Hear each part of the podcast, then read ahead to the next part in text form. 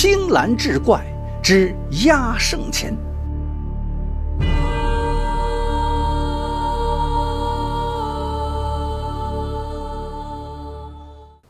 话说早年间，石火码头有5家米行，供给全郡的县民。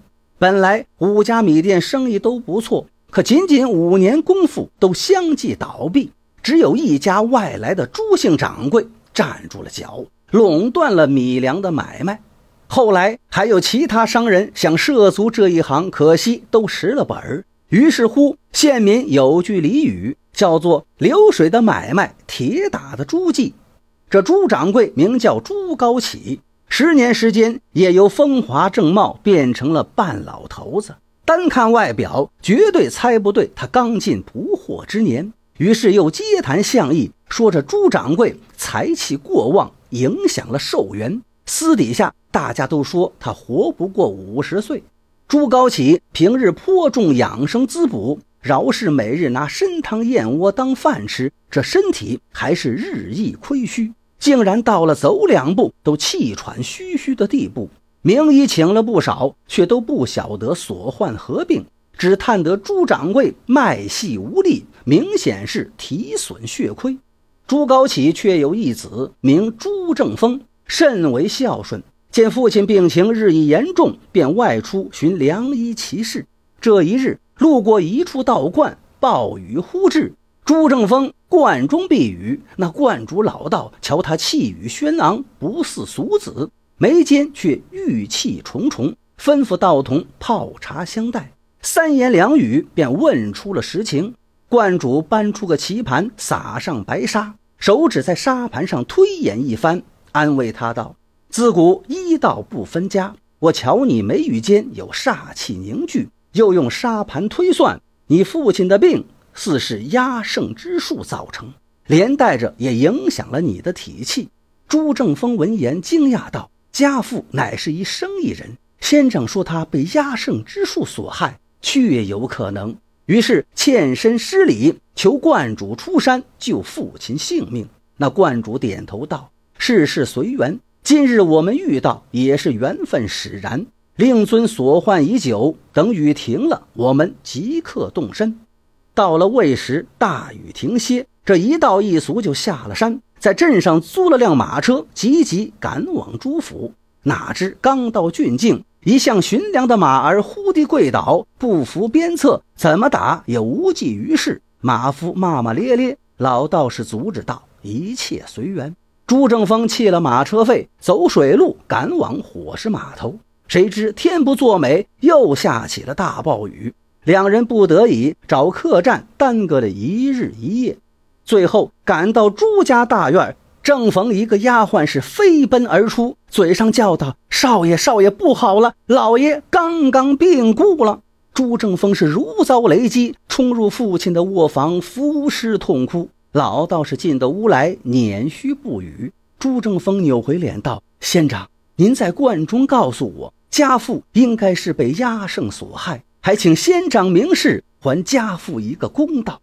那老道士瞅瞅四周，干咳2声。朱正风会意，示意其他人都出去，屋里仅剩他们2个人。老道这才说：我之前说令尊被压胜所害，方才我观你父亲脸色，发现并非如此简单，他应是被压胜之术反噬所伤，年久岁深，积秽成疾。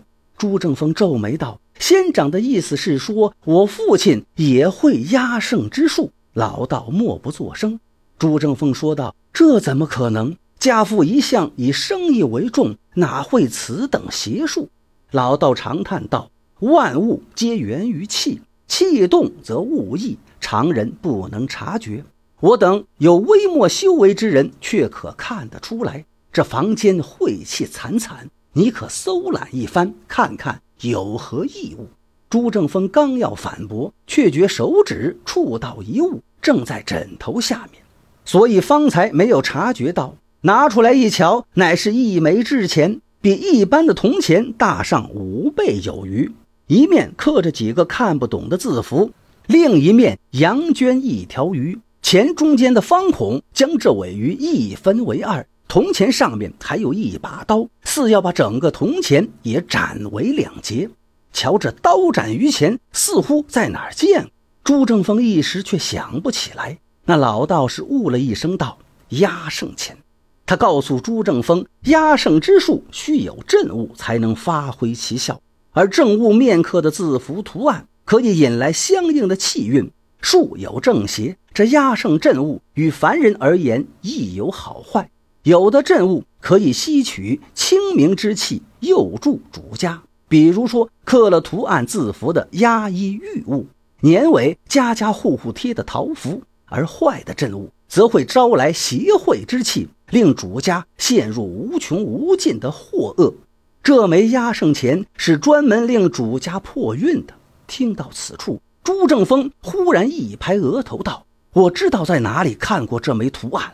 ”10年前，朱正峰还是个10几岁的孩童，薄暮时分来到父亲屋里，见父亲正专心致志地看一卷书，一手执卷，一手比划着。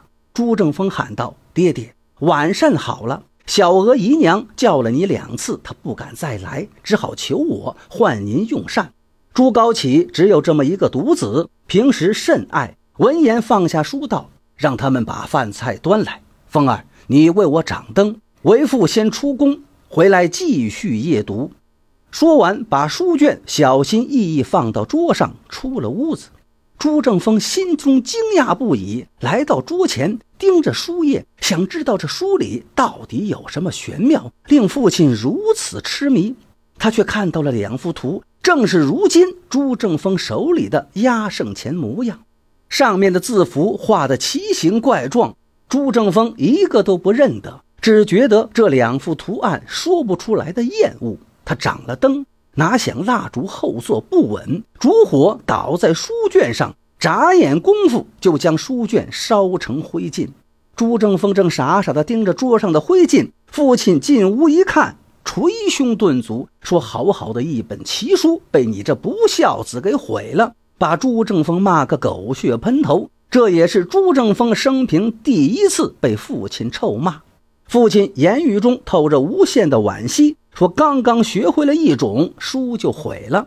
最后摆手让朱正峰出去，自己气呼呼的也出了门，饭也不吃，回来的时候已是酩酊大醉。想到这里，朱正峰问道：“仙长，这压胜钱有何用？”老道士眯着眼解释道：“这类压胜钱按照一定方位埋在对方门前的土里，便可削减对方的气运，当然需要经年累月，绝非一朝一夕的功夫。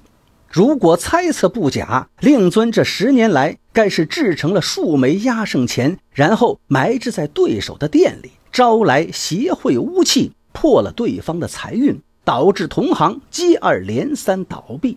有道是杀敌1000，自损800。如果施术者命格不硬，也会被这晦气入侵，久之成疾。当时幸好你无意中烧了那卷书，不然如果书里的邪门奇术都被令尊习得，怕是会更早的猝死。令尊只学会了这一种压胜之术，为自己谋利，用10年光阴换回了些许富贵，可惜也因此损尽了寿元，真是糊涂啊，糊涂。